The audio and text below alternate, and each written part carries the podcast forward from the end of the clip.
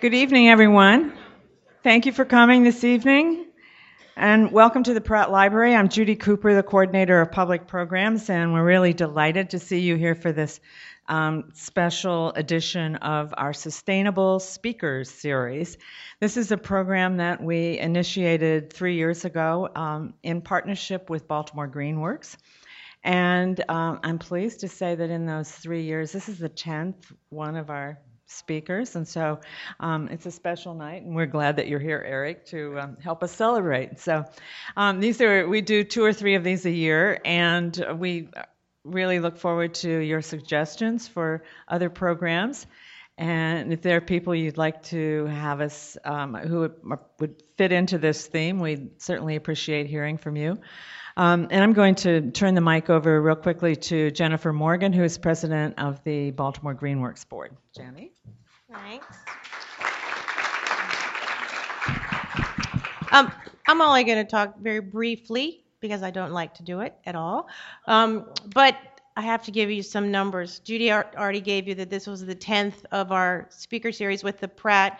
This is the fifth anniversary of our starting the extra programs for Baltimore Greenworks. It's our um, 10th anniversary for Baltimore Green Week and the organization itself. So it's a big year for us. We have a lot going on. I hope that everybody goes to the websites and takes a look and to see what's coming up. Um, stop laughing at me. anyway, so Judy asked me to um, invite someone to introduce Eric, and so I thought, who should come and introduce Eric? So went back into the the archives of uh, who the old tree planters are in Baltimore, and uh, Beth Strommen popped into my head, and I said, I never ask you for anything, so you're going to do this, aren't you? Right. So she wrote the Forest Conservation Plan for Baltimore a very long time ago, has planted many trees. She is currently the director of the Office of Sustainability for the City of Baltimore, and my friend.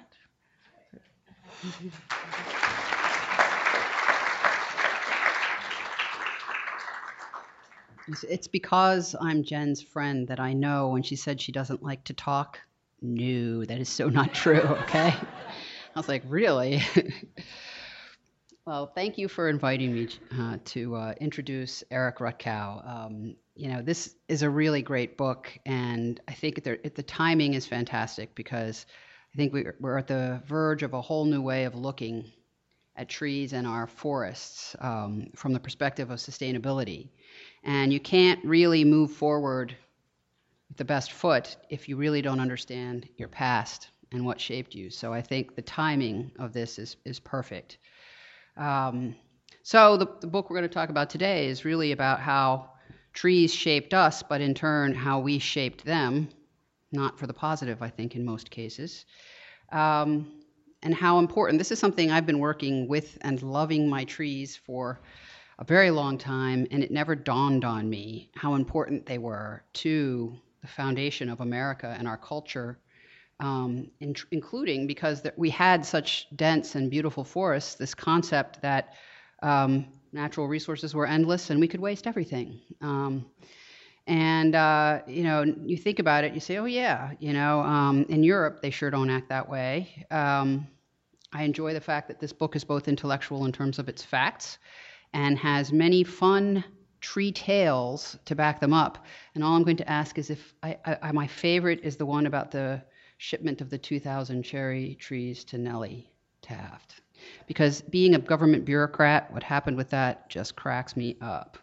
That's all I can say. All right. And then one of my favorite sort of quotes ab- about the book was that the trees are perhaps the loudest silent figures in our country's history. And I believe that actually there are the loudest silent figures in our future in terms of sustainability, uh, climate change, and really, you know, saving the earth, quite frankly. Um, from the perspective of sustainability, they're being appreciated in different ways and as a different type of resource. Or as I say it, we're going to love them for who they are, not what they are. Okay? And who are our trees? Just by being themselves without anything else. They purify the air, they clean our water, they absorb carbon, improve public safety. I have studies that show that, and health. I also have studies that show that trees reduce the incidence of asthma in kids. Okay, we forget the board feet.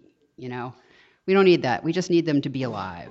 So, who's this Eric Rutkow guy from? You know, so I was looking at his uh, his bio here. Okay, he's really smart.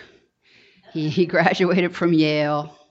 Then he decided to go to Harvard Law School. And I guess, are you having war with yourself? Because don't those schools hate each other? blue, oh. And, uh, but now he's back at Yale getting a doctorate in American history. So you can believe whatever he says in this book. He's really smart. So, on that, thank you, Eric, for coming to Baltimore.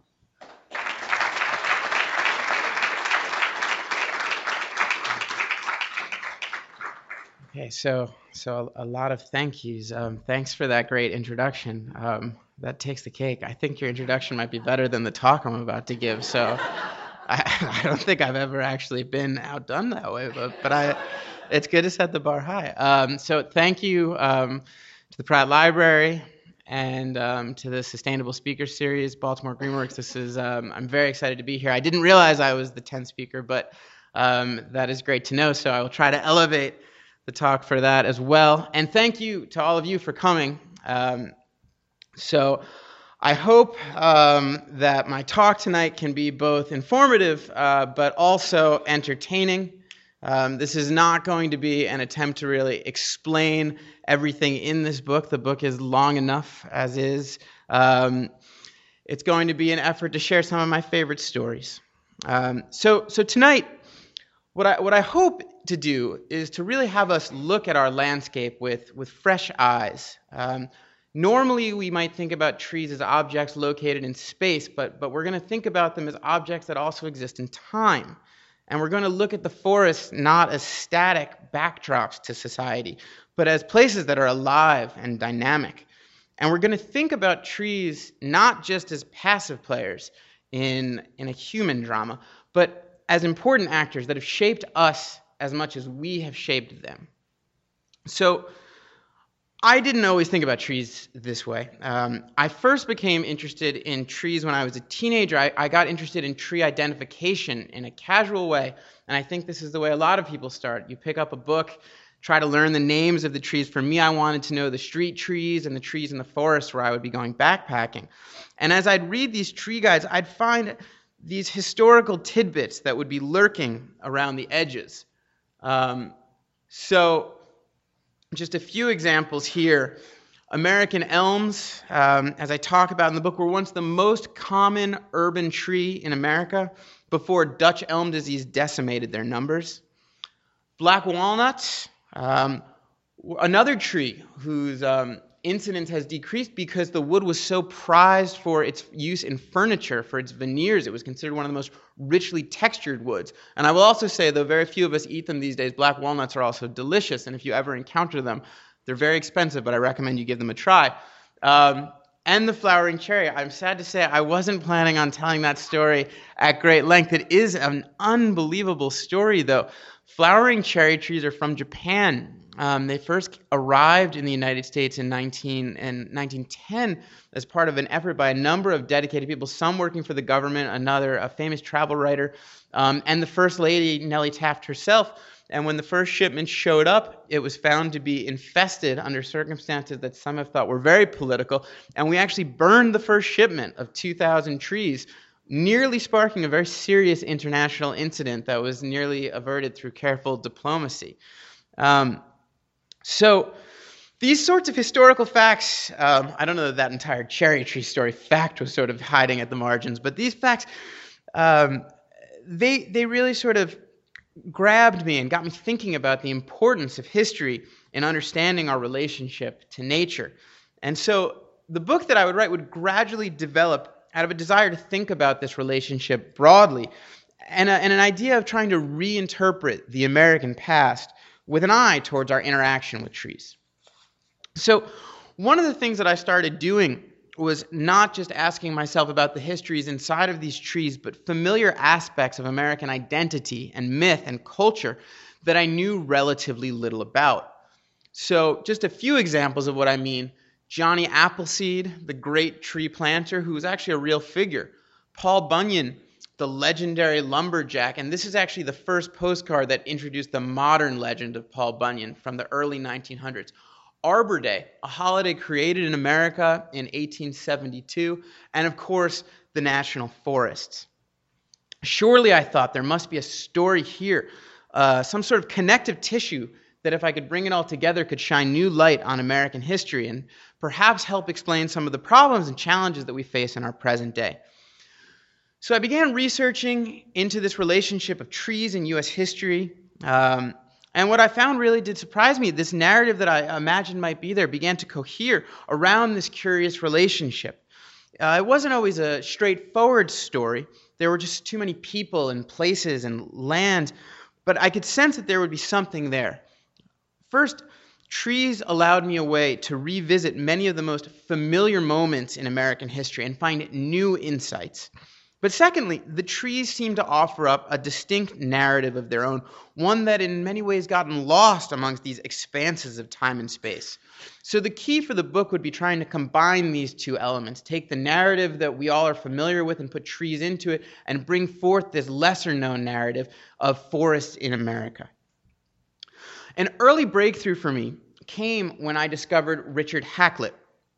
Um, he was the archdeacon of Westminster Abbey in England and considered the greatest geographer in Europe at the turn of the 17th century. He's best known for this work here, known as the Principal Navigations. Um, this was one of the most important books from the period. It was a collection of all the voyages that had been recorded of anyone who had visited North America. I'd first encountered Hakluyt while trying to understand the role that America's forests had played in the English decision to settle there. Hakluyt was what we might think of as the intellectual engine behind the first permanent English colonial venture in North America, which was known as the Virginia Company. You can see here, this is a, a plate from a church window. This was the group that would receive the initial colonization charter from King James I in 1605. Now, the importance of this group tends to get lost when we think about early America, early English experience. We tend to talk about Pocahontas in Virginia or the Pilgrims in Massachusetts, but actually, both of those settlement operations would grow out of the Virginia Company's charter. So, I started reading Hakluyt's writings looking for clues about why the English came to North America. Not only did he acknowledge the importance of trees, but he rhapsodized about them for countless pages. The trees of this strange land, he suggested, were a treasure to value above all others, including things like fish and furs or gold and silver. Chopping them down would provide immediate work for settlers, and the wood could then be shipped back to England. It might seem strange to hear that England would seek out something as common as wood in the early 17th century, but, but remember that it had a limited amount of forest land, that wood was among the most versatile materials for all sorts of goods, um, that coal had not yet replaced wood as a source of fuel, and that the largest ships in the rapidly growing British Navy required 2,000 mature oak trees in their construction. So, given all this, we can understand why Hakluyt wrote the following So that there were no other peculiar commodities, this one only, I say, were enough to defray all the charges of all the beginning of the enterprise, and that out of hand. So, just to sort of interpret this and modernize it a little bit, Hakluyt is essentially saying that the potential revenue from trees was enough to justify the venture. So, America's trees are, as I argue in the book, one of the main reasons that the English actually decided to settle in North America.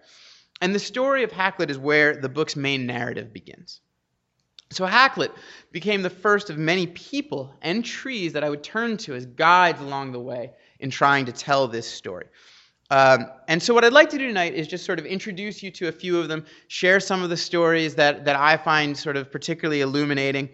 Um, it's a diverse list of characters. Some of these people are going to be very familiar, um, but we're going to look at them in new ways. Other people are going to be likely known to very few, um, if any of us.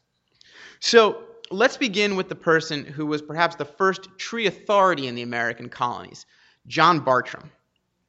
He's a Quaker born in 1699 in Pennsylvania, relatively close to Philadelphia, he would live. And as a young man, he had an interest in medicine. And in the colonial era, being interested in medicine meant also being very interested in botanicals. So this was true for many colonial era physicians. For instance, Caspar Wistar, who um, was a Quaker physician, also from Pennsylvania, is um, the namesake of the plant wisteria. But what, set Bartram apart from his contemporaries like Wistar, uh, not quite contemporaries, but near contemporaries, was that he abandoned his medical career quite early to pursue botanizing full time. And in 1729, he sets out a small arboretum near Philadelphia and begins to stock it with specimens that he collects on botanizing trips throughout the colonies. This was no simple task. Bartram would risk life and limb in pursuit of specimens. And indeed, his, his diaries recall several close scrapes in the forest where he came very close to serious harm, if not death. Um, eventually, news of his growing collection reached Europe, where a gardening fad at the time was driving a huge demand for imported American trees. Bartram would become the main American supplier to this thriving trade, and the revenue that he would generate from this helped him to expand his botanizing work. As his knowledge grew, so too did his ambitions for colonial science. And at this point, science in the colonies was in an infant phase the colonies lagged woefully behind Europe in almost all matters of serious scientific inquiry. And in the early 1740s, Bartram teamed up with another prominent Pennsylvanian, Benjamin Franklin, in order to address this deficiency. Together, they would found the American Philosophical Society, which would be the first organization in America devoted to promoting scientific discovery across the colonies. Thus, we might say that the entire project of organized science in America came about indirectly as a result of the country's first arboretum. Now, many famous Americans would visit Bartram's Arboretum. In fact, you can still go and visit it today as, it's, as it still exists. Um, here we can see a painting depicting one of the most famous visitors. And I should say, it's no accident that George Washington would have found himself at Bartram's garden. Now, most of us probably learned about George Washington as being a tree murderer. It would be hard to have made it through the American school system if you grew up in this country, or frankly, if you grew up in other countries, without hearing at least once of the fate of a cherry tree that had the misfortune of encountering a young George Washington. And after the damage has been done and his father finds out and approaches the young boy, he says the immortal words, Father, I cannot tell a lie. I cut the tree. So there's a nice message that I'm sure we've all learned from this story about being responsible for your actions and being honest. Of course, that doesn't mean any part of this story took place. The tale of Washington and the cherry tree was fabricated by an early biographer who was trying to humanize a leader seen as distant and also trying to boost book sales. So poor George gets labeled a tree killer when really nothing could be farther from the truth, as his visit to Bartram's garden would suggest. In, in reality, Washington was a man enraptured by aesthetic beauty, and he devoted much of his free time to tree planting and horticulture in general. Over the course of his life, he would transform his estate at Mount Vernon into a shaded oasis. In fact, during the years between his serving as general in the Continental Army and serving as the nation's first president, he'd often pass whole days planting trees or surveying the land for fine specimens. He was particularly fond of native varieties, and his journal from the time are filled with references to things like thriving ash trees and very fine young poplars and young crab trees of all sizes and handsome. So, history tends to separate Washington's life at Mount Vernon from his roles as general or president, but in truth, they were never far apart.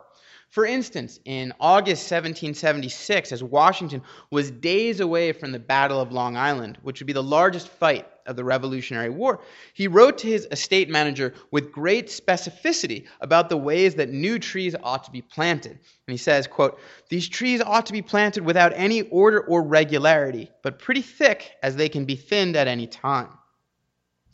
And while many have speculated at the reasons Washington chose to step down from power after his second term as president, I would argue that much of the answer can actually be found amongst Mount Vernon's trees.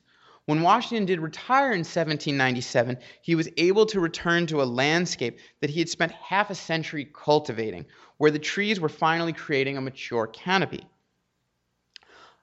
As Washington would write to a friend late in his life, quote, those trees which my hands have planted by their rapid growth at once indicate a knowledge of my declining years and their disposition to spread their mantles over me before I go hence to return no more. For this their gratitude, I will nurture them while I stay. So, this is a side of Washington that we often don't hear about. But Washington was certainly not the only president who would mix political culture with tree culture. So, let's take a huge jump forward from the 18th century to the 20th to talk about another president, this one by the name of Roosevelt. Now, many of you might be assuming that the Roosevelt in question would be Teddy Roosevelt. And this would certainly be understandable because it was during his presidency that the Forest Service was created. And we can see him here on a ship with his closest confidant, the Chief Forester Gifford Pinchot. My book deals with Teddy Roosevelt at length, but right now I actually want to focus on the other Roosevelt, his cousin, Franklin whose relationship with trees and forests is, is much less well known. Now, not only was FDR our longest serving president, but he was also a man obsessed with trees and tree planting. And, and I, I don't use the term obsessed lightly. In 1944, when Roosevelt would go to vote, he actually lists his occupation officially as tree grower, not president, not lawyer, not commander of the armed forces, but tree grower. So, why would he do such a thing, we might ask? Over the course of his lifetime, he oversaw the planting of approximately half a million trees on his family's estate in New York. This had begun as an effort to restore the quality of the land, to restore soil after years of declining productivity. But Roosevelt came to derive great pleasure from planting trees. In fact, during the years that he spent recovering from polio, one of his favorite activities was to drive through the forest surrounding his family's estate. He even had special trails cut to make this easier. And we can see this is a relatively recent photo of a road going through um, a forest near FDR's estate. And when FDR ascended to the nation's highest office, he made trees the centerpiece of his presidency. This might sound like a strange claim. It's not the way we usually tell the tale of FDR's presidency, but the facts certainly bear it out. One of the first major pieces of legislation he championed was for the creation of the Civilian Conservation Corps, a program that would put millions of young men in the nation's forests to plant trees and improve the landscape. In fact, they would become known as Roosevelt's Tree Army. Roosevelt saw that tree planting had the potential to provide immediate jobs while investing in the future. So, in this respect, we might well say that the New Deal, the biggest expansion of the federal government in American history, began in large part with trees. At the same time, FDR could, to a certain extent, get carried away with his love for trees and what he imagined they could do, the problems that they could solve. At one point, he suggested planting a 100 mile wide forest all the way across the high plains, all the way from the Canadian border down through Texas. It was his belief that such a forest could help combat the Dust Bowl, which was the worst ecological disaster of the 1930s. The trees, he argued, would impede the wind currents that stripped off the desiccated topsoil and produced black blizzards that could sweep all the way to the Atlantic, raining dust across places like Washington, D.C., possibly Baltimore as well, New York, and even ships in the Atlantic. The most remarkable thing about this scheme, which would become known as the Shelter Belt, um, or the Prairie States Forestry Project, was that it was actually attempted. And this is a publicity poster from the New Deal. It became one of the most controversial political programs in the New Deal before Congress finally killed it. Um, but FDR was actually trying to bring it back until his last days. Um, there are letters from three days before he would die um, in 1945 when he's asking for more information about what can be done to revive this program. Okay, now, so we've been talking about politics, and now I want to shift gears to talk about environmental thinking. Perhaps it goes without saying that trees would play an important role in the development of environmental thinking in America. After all, the development of America has largely come about through the chopping and burning down of our forests. So here we can see an approximation, a rough approximation of um, the decline in primary forests from 1620, from the early English settlements up through the present day. We can see it, it, it, declining from somewhere near a billion acres to just a few scattered stands, virtually nothing in the east. Um, and even if we were to just look at overall forest and start with this rough estimation of 1620 to today, you can still see that, that there's large patches that are no longer forested. In fact, our present day, it's estimated that we have around 200 million acres of less forest than, than the continent did at the time of European arrival. So, so, what I'd like to do is show just sort of two illustrations of how these gradual but dramatic shifts in the nation's forest cover impacted environmental thinkers. I'm going to start with Henry David Thoreau, who's often considered the first significant environmental thinker in America. He was something of an iconoclast, um, as many great thinkers are. He didn't smoke or drink, he never married, he didn't go to church, and he famously introduced the concept of civil disobedience. He's probably best known for his book, Walden, which is a collection of nature essays based on two years that he spent living in the woods near his home in Concord, Massachusetts. Um, I'm sure that many of you here have read it, and if you haven't, I would encourage you to give it a look right after you read American Canopy. Um, and this is actually a plate from the first edition. I like this because it makes it clear the subtitle is Life in the Woods, and you can see this illustration of a cabin that Thoreau actually built himself surrounded by trees. Subsequent editions don't make this quite as apparent. Now, it's often said that Thoreau retreated to the woods to escape from the excesses of modern society. And this is certainly true. But what few people realize in telling this story is that the woods were not such an easy thing to find in Thoreau's day. Our eastern forests have returned to such a great extent that it's difficult to imagine that at one point many parts of New England were almost wholly deforested and had been turned into farms.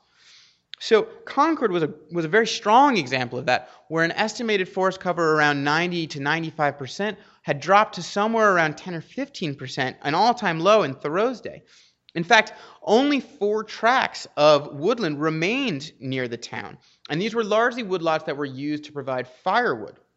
So it was, in many ways, the profound absence of trees that provoked Thoreau's behavior his retreat to Walden Pond, which was actually one of these few forested zones remaining, was less about escaping to the forest than clinging to the, the small fraction of forest that still remained. And Thoreau would continue studying trees throughout his life. In fact, it was during a long night he spent counting tree rings in a storm that he aggravated an old case of tuberculosis, and this would ultimately kill him in 1862 at the age of 44. Okay, so much like I jumped with Washington and, and, and Roosevelt across a long stretch of time to show some of these connections, I want to do the same thing and move forward now about 100 years from an early environmentalist to a figure who was played a key role in jumpstarting the modern environmental movement. Here I'm talking about Senator Gaylord Nelson, um, who was from Wisconsin and was the founder of Earth Day. Nelson grew up in Clear Lake, Wisconsin, which was in the north portion of the state that fell within the zone that had been almost entirely clear cut by the lumber industry in the late 19th century. And, and this region still bore these deep scars of what had happened to it during Nelson's childhood. And growing up in this type of degraded environment, Nelson developed a strong conservationist ethic. So he entered state politics as a young man, and during his tenure as governor, he put conservation at the top of his agenda. In particular, he, he drove through an ambitious piece of legislation that used a penny tax on cigarettes to fund the state purchase of land for recreation and wilderness purposes. Eventually, um, Wilson would, uh, excuse me, Nelson would become a U.S. senator, and he would carry this conservation message to Washington. He would convince JFK to take a multi state conservation tour in 1963. Um, And, and ultimately, he found that this tour had much less effect than he had hoped. People were more concerned with asking Kennedy about Cold War politics. And Nelson continued to try to figure out how to raise awareness at the national level of this conservation message. In the summer of 1969, he had a flash of inspiration. Why not use the teach-ins that had been so popular in campus anti-war activism to spread a message about environmentalism? Barely eight months later, this idea would be transformed into Earth Day, which was the largest mass demonstration in the history of the United States. It's estimated that roughly 20 million people participated in the first Earth Day in 1970. I should say that Earth Day was not just about trees. In fact, in many ways, it was about changes that had been happening in the environment, in the landscape, and in American thinking and politics throughout the course of the post war years. In fact, for better or worse, Earth Day would really displace Arbor Day, um, which was a different holiday, a holiday I deal with at great length in the book that goes back to the 19th century and is strictly about tree planting. But the point I'm trying to make with Nelson is that there's little doubt that Earth, that Earth Day was his brainchild and that his life, by his own admission, was profoundly shaped through his boyhood in the cutover district of Wisconsin. In fact, when he retired from federal politics, he took a job as a special advisor to the Wilderness Society, where he would continue working to protect forests from development. So, thus far, I've been focusing more on the individual people than on individual tree species. And perhaps you're sort of wondering, well, where are the trees in this story? And so I, I should assure you that there are plenty of remarkable trees to meet. Um, as, as, as, as I say, and, and has been mentioned in the introduction, I see them as the loudest silent figures in our nation's complicated history. Um, so, with the time I have left, I just want to introduce you to a few of my favorite trees, historically speaking. So, on the left, we can see an illustration of an eastern white pine. I'm sure that most of us are familiar with this tree. It's still a very common tree in backyards and parks and parts of the forests. Um, and, and for many of us on the East Coast, the eastern white pine might be what we think of when we just think of the class of pine trees, just broadly. Um, and so, while you may have seen many white pines in your life, I can almost assure you that you've never seen any like the ones that the earliest European settlers encountered. The white pines of um, the primary forests of New England could grow to prodigious heights, possibly as much as 250 feet. There are still a few stretches of these kind of old growth forests left in the East, very, very few indeed, but there are still a few. Um, I've been able to visit a couple of them, and it is really remarkable to see a pine tree soaring to nearly 200 feet. Um, these would have been the tallest trees that Europeans had ever set eyes on. The great size made them especially suitable for ship masts. In fact, many shipwrights Many shipwrights felt that they were the best source of mast in the entire world during the era of wooden ships. And by the early 18th century, the British crown had claimed ownership over nearly all of the white pines that could be found in the colonies. So, what we can see here is an illustration of a royal timber surveyor, the man on horseback, um, who is surveying, he, he's surveying a tree and he's marking it with this here the king's broad arrow, three strikes of an axe that looks like a crow's foot or an upward turned arrow. For nearly a hundred years, a battle was fought in the woods of New England between the royal surveyors and the colonists over who should control these trees. Colonists chafed at the notion that they couldn't actually own property outright insofar as trees were concerned. And when the Revolutionary War came, one of the first steps that colonists took was to terminate the trade in white pines, leaving many British ships without suitable masts, a fact that wreaked havoc with the Royal Navy. Some historians have even pointed to this as a decisive factor in the Revolutionary War. Now, the white pines of New England might have been the largest trees that the Europeans had ever seen, but they were practically dwarfs compared to some of the conifers that grew in America's western forests. And the king of them all was the giant sequoia. Europeans first discovered this species in 1852, and the story goes that there was a hunter who was working to provide meat for um, one of the early gold mining camps. And he was tracking a bear that uh, he had shot the bear and injured, and he follows it deep into the woods through the Sierra Nevada mountains. And suddenly he finds himself surrounded by what are literally the largest natural objects on Earth trees that could be more than 30 feet across at their base and 300 feet tall. In fact, there were single branches on these trees that would be as thick as the trunks of the great eastern white pines. When the hunter returns to the camp and tries to tell the men about what he found, no one believes him at first. And uh, so he concocts a story and convinces the party to follow him.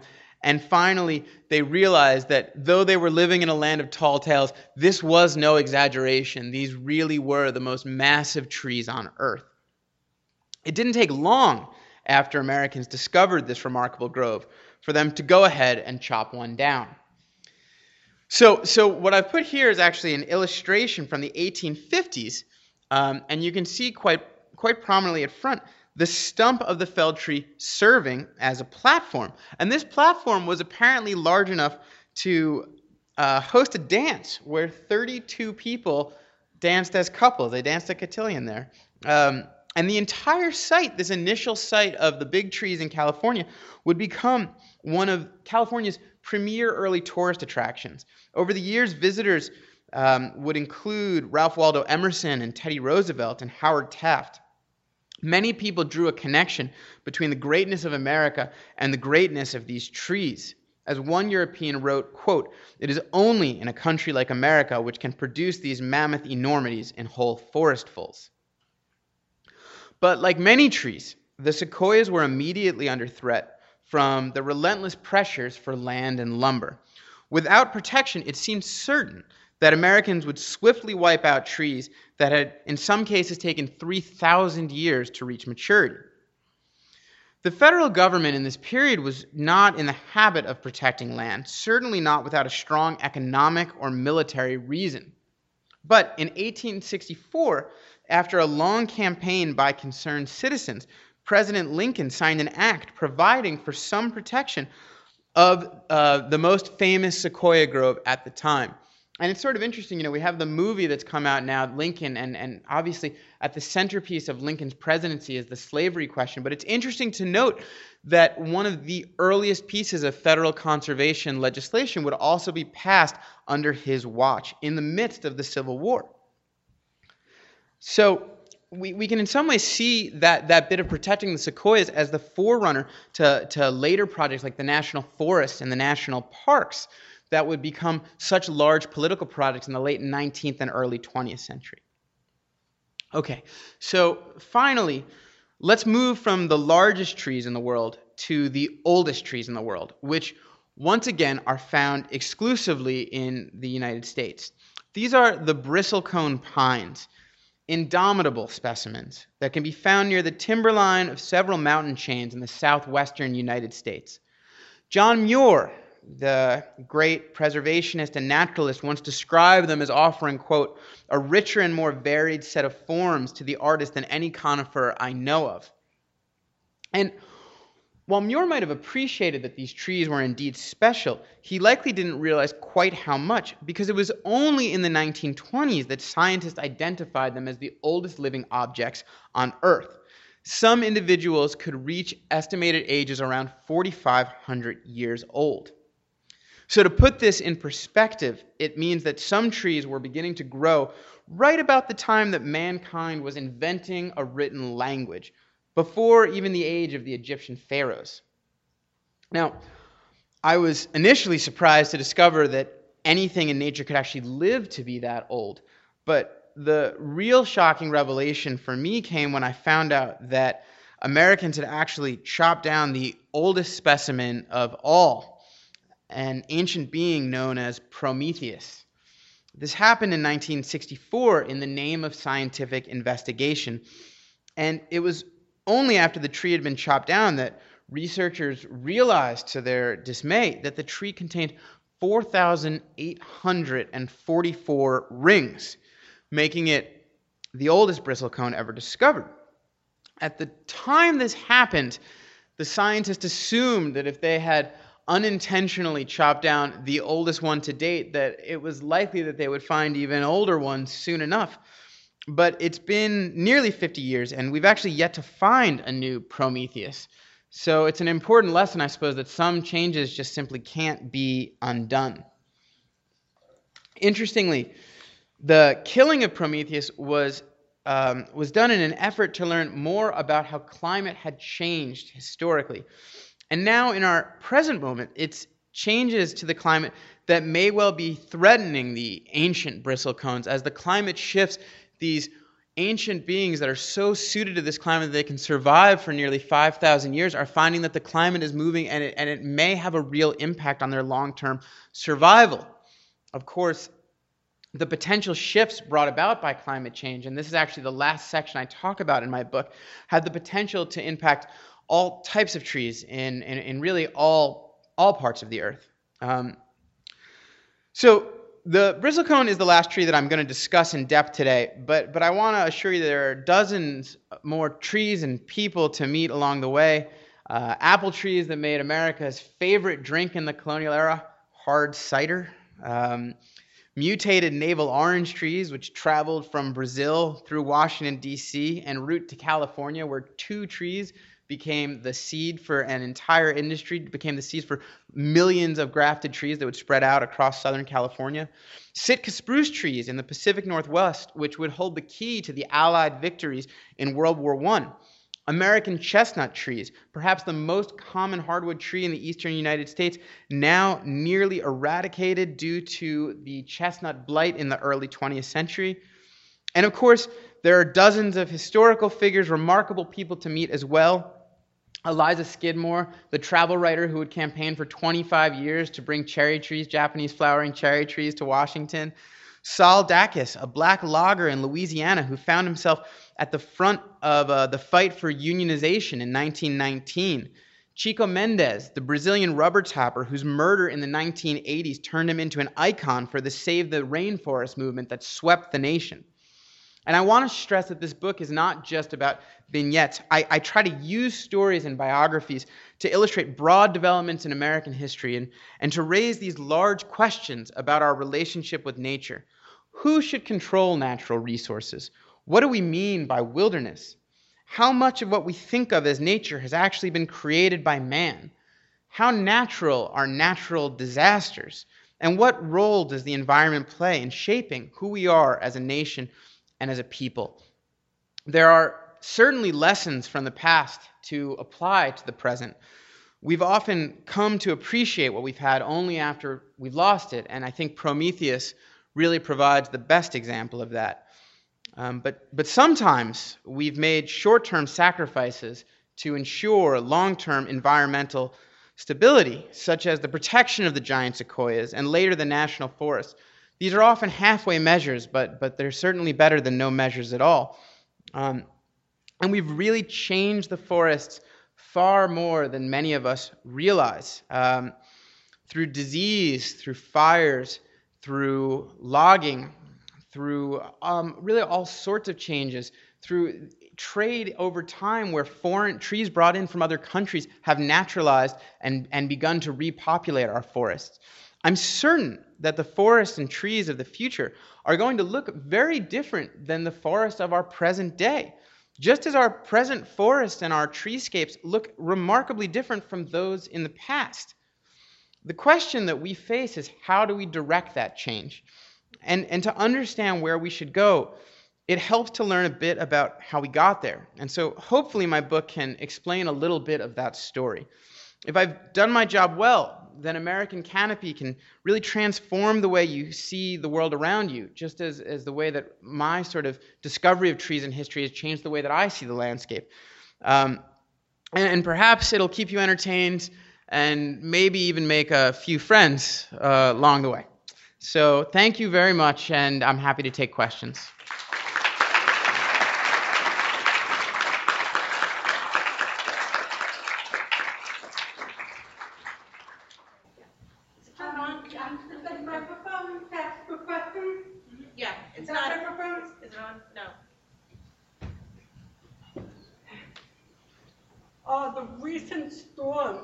Mm-hmm. You think the trees coming down, hitting people's houses and making people get rid of trees more often now? So, yeah, this is a really this is a big issue in the news that we're dealing with all across the East. Is sort of the story of urban tree planting. Um, so one of the biggest issues is is much like so much in our history, the conflict is really between power lines that are above ground and trees that are going to continue to grow. So this is sort of a story where it's a landscape of conscious choices that we've made, and we're now dealing with the fallout from that.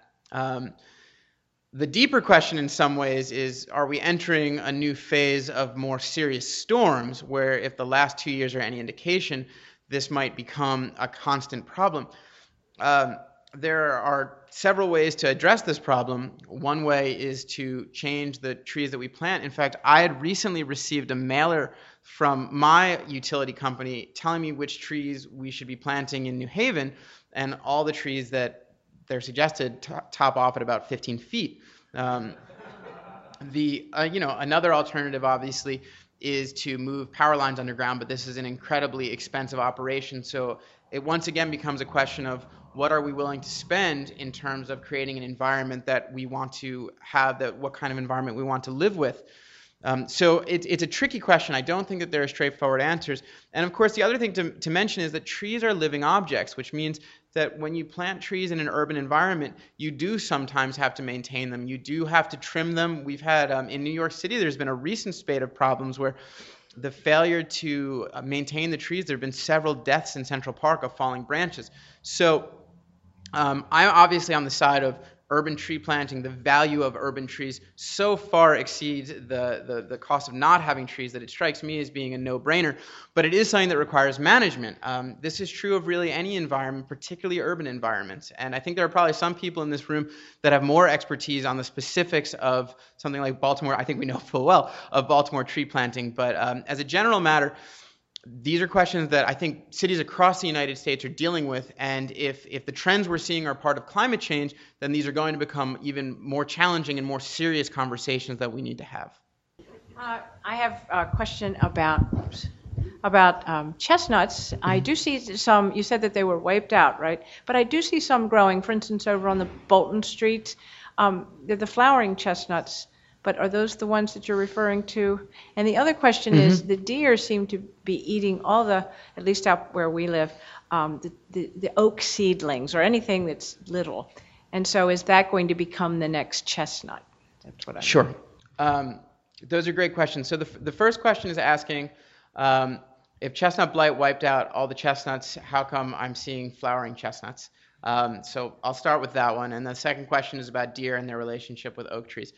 Um, the chestnut story. Um, so I, I, don't know the specific trees you're talking about. Uh, I know Baltimore somewhat, uh, but not well enough to sort of know the individual trees here. Um, I think you're talking about a horse chestnut tree. Is is my guess? This is a very sort of common issue. So so the there's a horse chestnut which produces these sort of large um, these large seeds that are encased in sort of a spiny green packet um, and they have sort of palmate leaves. They have sort of five leaflets on each leaf. And because the name is horse chestnut, people often confuse it with the American chestnut, but it's actually a completely unrelated tree. Um, that being said, um, two things. One is that um, there are other chestnuts that are not wiped out. So there's European varieties and Asian varieties, and you do occasionally see those planted in places.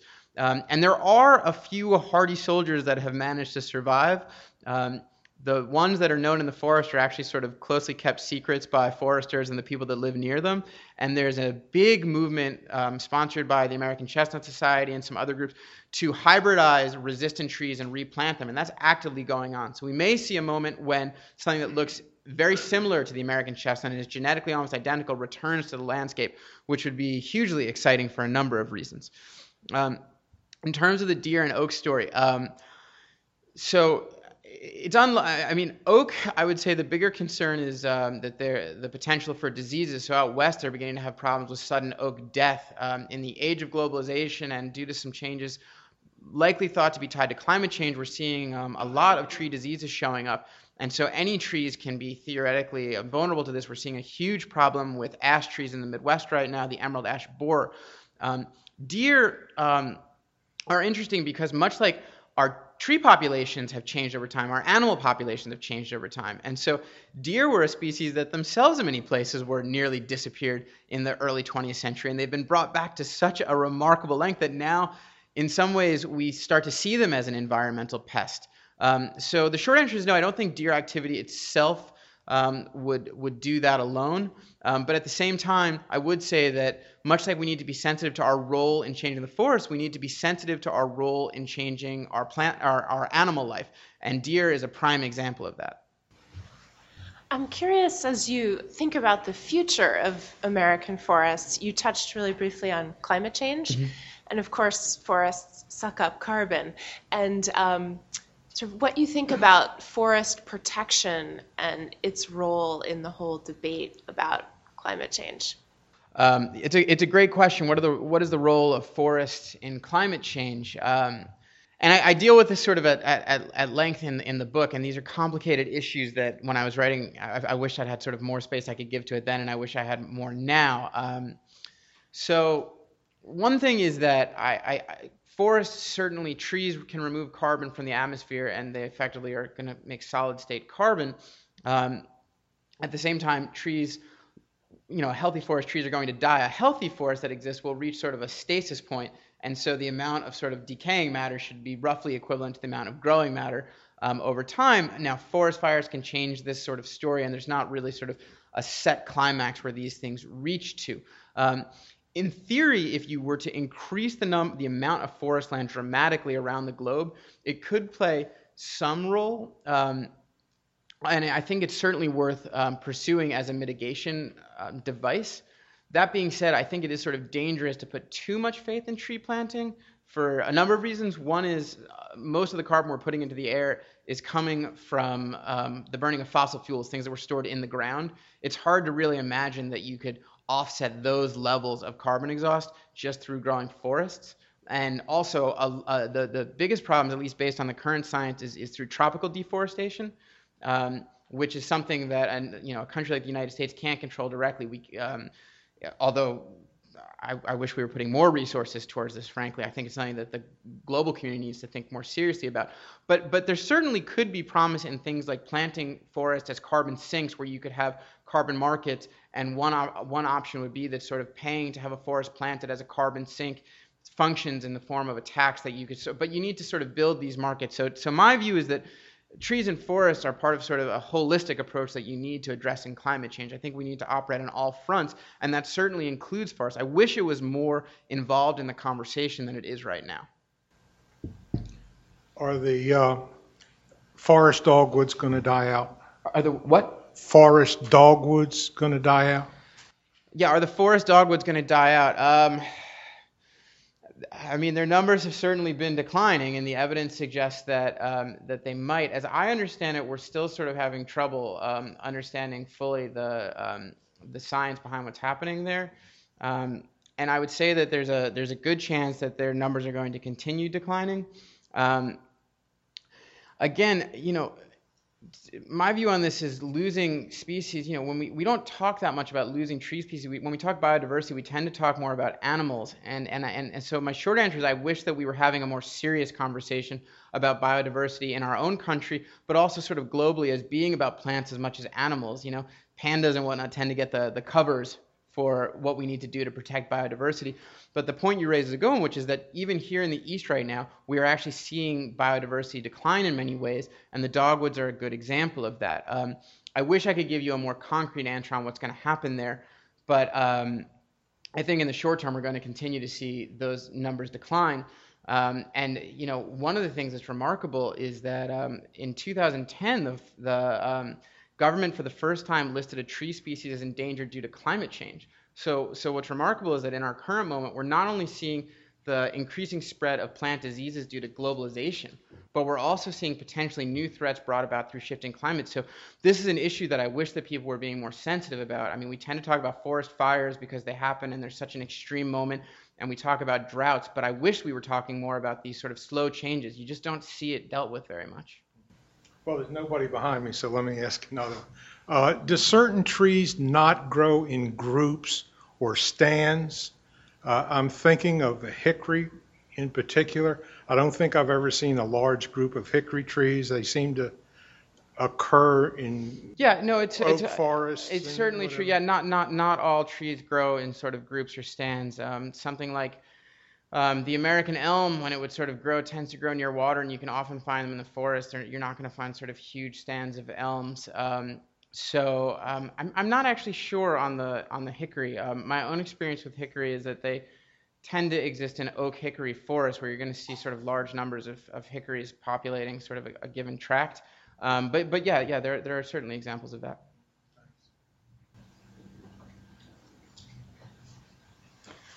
I had the pleasure of talking with you before um, during the reception about the sort of historical role of watershed protection in the history of American forests. And I would, was going to ask you if you can say a few words about that to the group, Yeah. about it, the connection between protecting clean waters and watersheds and protecting forests. Sure. So, so one of the things that um, was interesting to me when I was doing the research is discovering that the, the benefits of trees are, are we, we sort of learn them over time. If you were to ask someone in 1650, well, what are the benefits of trees? I think the list they would give you would actually be much shorter than someone of, let's say, an environmentalist bent today. Um, and in particular, a lot of the of the potential value of trees and forests, in particular, are being discovered in sort of a policy way in the late 19th century. Most notably is that the watershed, so so the sources of water supply for um, particularly urban populations, so you know where the water is going to come to a place like Baltimore, it's often going to be originating in forested lands, and those same lands would be subject to logging because that connection from the perspective of the logging company it didn't really matter to them what the consequences for downstream users, people that might live 60 or 100 or more miles downstream. And in the 19th century, there was a lot of um, awareness that protecting the forest was vital to protect the watersheds. That as the forest would go, you'd have higher rates of erosion, and then you'd start having silted up rivers. And so much of the early conservationists, the early national forests, these are forests that are being created in 1891, 92, 93, those are being created primarily to protect watersheds. And the same is going to be true for the Adirondack Park. The most the, the, the first big advocate, a guy by the name of Verplanck Colvin, he's arguing all about the need to protect watersheds. And a lot of the money that's going to come organized protected is through um, business communities in New York that are afraid of the long-term fate of the Hudson that also want to protect watersheds. So the relationship of forest and trees to water in America is, is really at the heart of this story, particularly at the heart of the conservation story. So thanks for asking that question because I really like talking about this moment. You know, so much is happening in the late 19th century in terms of the federal government's relationship to trees, state governments, that's when we first get forestry commissions, the way that a lot of citizens, private citizens, are thinking about what trees can do, watershed protection. There's concerns of a timber famine in the United States not to mention game preserve. So all of these roles, we're starting to learn these values of trees, and then there'll be sort of another era that comes, I think, in our more modern period when we start thinking about trees as biodiversity protection. So the best example there is the spotted owl story. You would never, I mean, the idea of protecting old growth trees to save an animal that lives in them is a predator, no less, is really you wouldn't have found that sort of thinking anywhere in 19th century America. But we sort of keep discovering these new values. We'll probably continue to discover new values.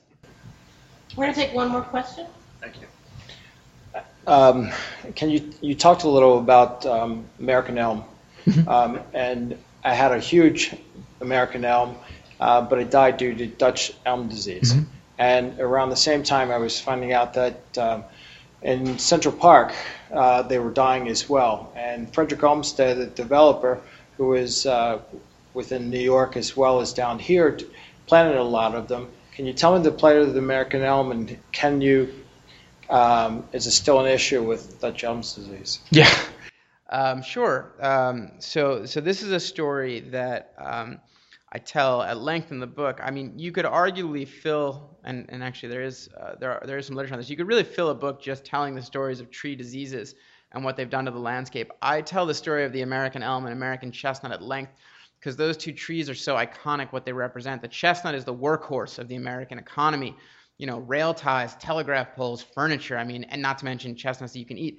The elm is the aesthetic tree. It was described by um, an early um, botanist as the most magnificent vegetable in the entire world. Sort of interesting. Um, and what happened was um, people had been planting elms as um, in, in, a serious way in New England, sort of starting the late 18th century, and then there was sort of another craze in the middle of the 19th century. And by the late 19th century, most major urban areas across the country, I mean, including California and Texas and the Midwest, would have these long avenues planted with elms. Because if you've ever had the privilege of sort of seeing one of these canopies, and there actually still is one inside of Central Park, it's one of the biggest ones anywhere. Um, if, if, you just plant these sort of long columns, they form this beautiful sort of cathedral-like setting that you can, you know, walk beneath. And this became the American aesthetic in many cities would be to have these long canopies, um, American elm canopies. And so Dutch elm disease is going to, it, it, actually first shows up in Europe, and it's going to get discovered um, in America in the 1930s. And um, there'll be huge efforts to try to save the American elms and um, it actually seems like it's going to be successful for a while, but a number of forces converge. The, the most notable one is probably World War II. Government resources get shifted away from things like trying to fight against this um, increasing tide of Dutch elm disease because they're concerned about fighting Nazis. In fact, you can sort of argue that one of the unfortunate um, consequences of the effort to defeat the Nazis is that we lose the fight against Dutch elm disease. And um, unlike chestnut blight, it won't be quite as total there are a lot more ways that you can actually save elm trees, which is why we still see them in many places. Um, we just don't really see um, these sort of long avenues anymore. Um, and and the and the range of Dutch elm disease actually continues to to grow. I have some slides. Obviously, I don't I don't have them here, where you can see even sort of into our current day, you can still see the range expanding. Um, and so what's happened is we've had more sort of advanced techniques on how to live with the disease and how to manage individual trees. So oftentimes, if you see old elms, odds are good that someone, uh, city government, private individuals, whomever, has been spending money to treat that tree to keep that tree alive. Okay, that's it. Listen, I want everyone to know that we have some very valuable first edition copies of Eric Rutkow's book, American Canopy, for sale out front. That will be even more valuable after he signs them for you. So you should buy his book. Thanks to everybody for coming, and thanks again to Judy Cooper and the Pratt for hosting us.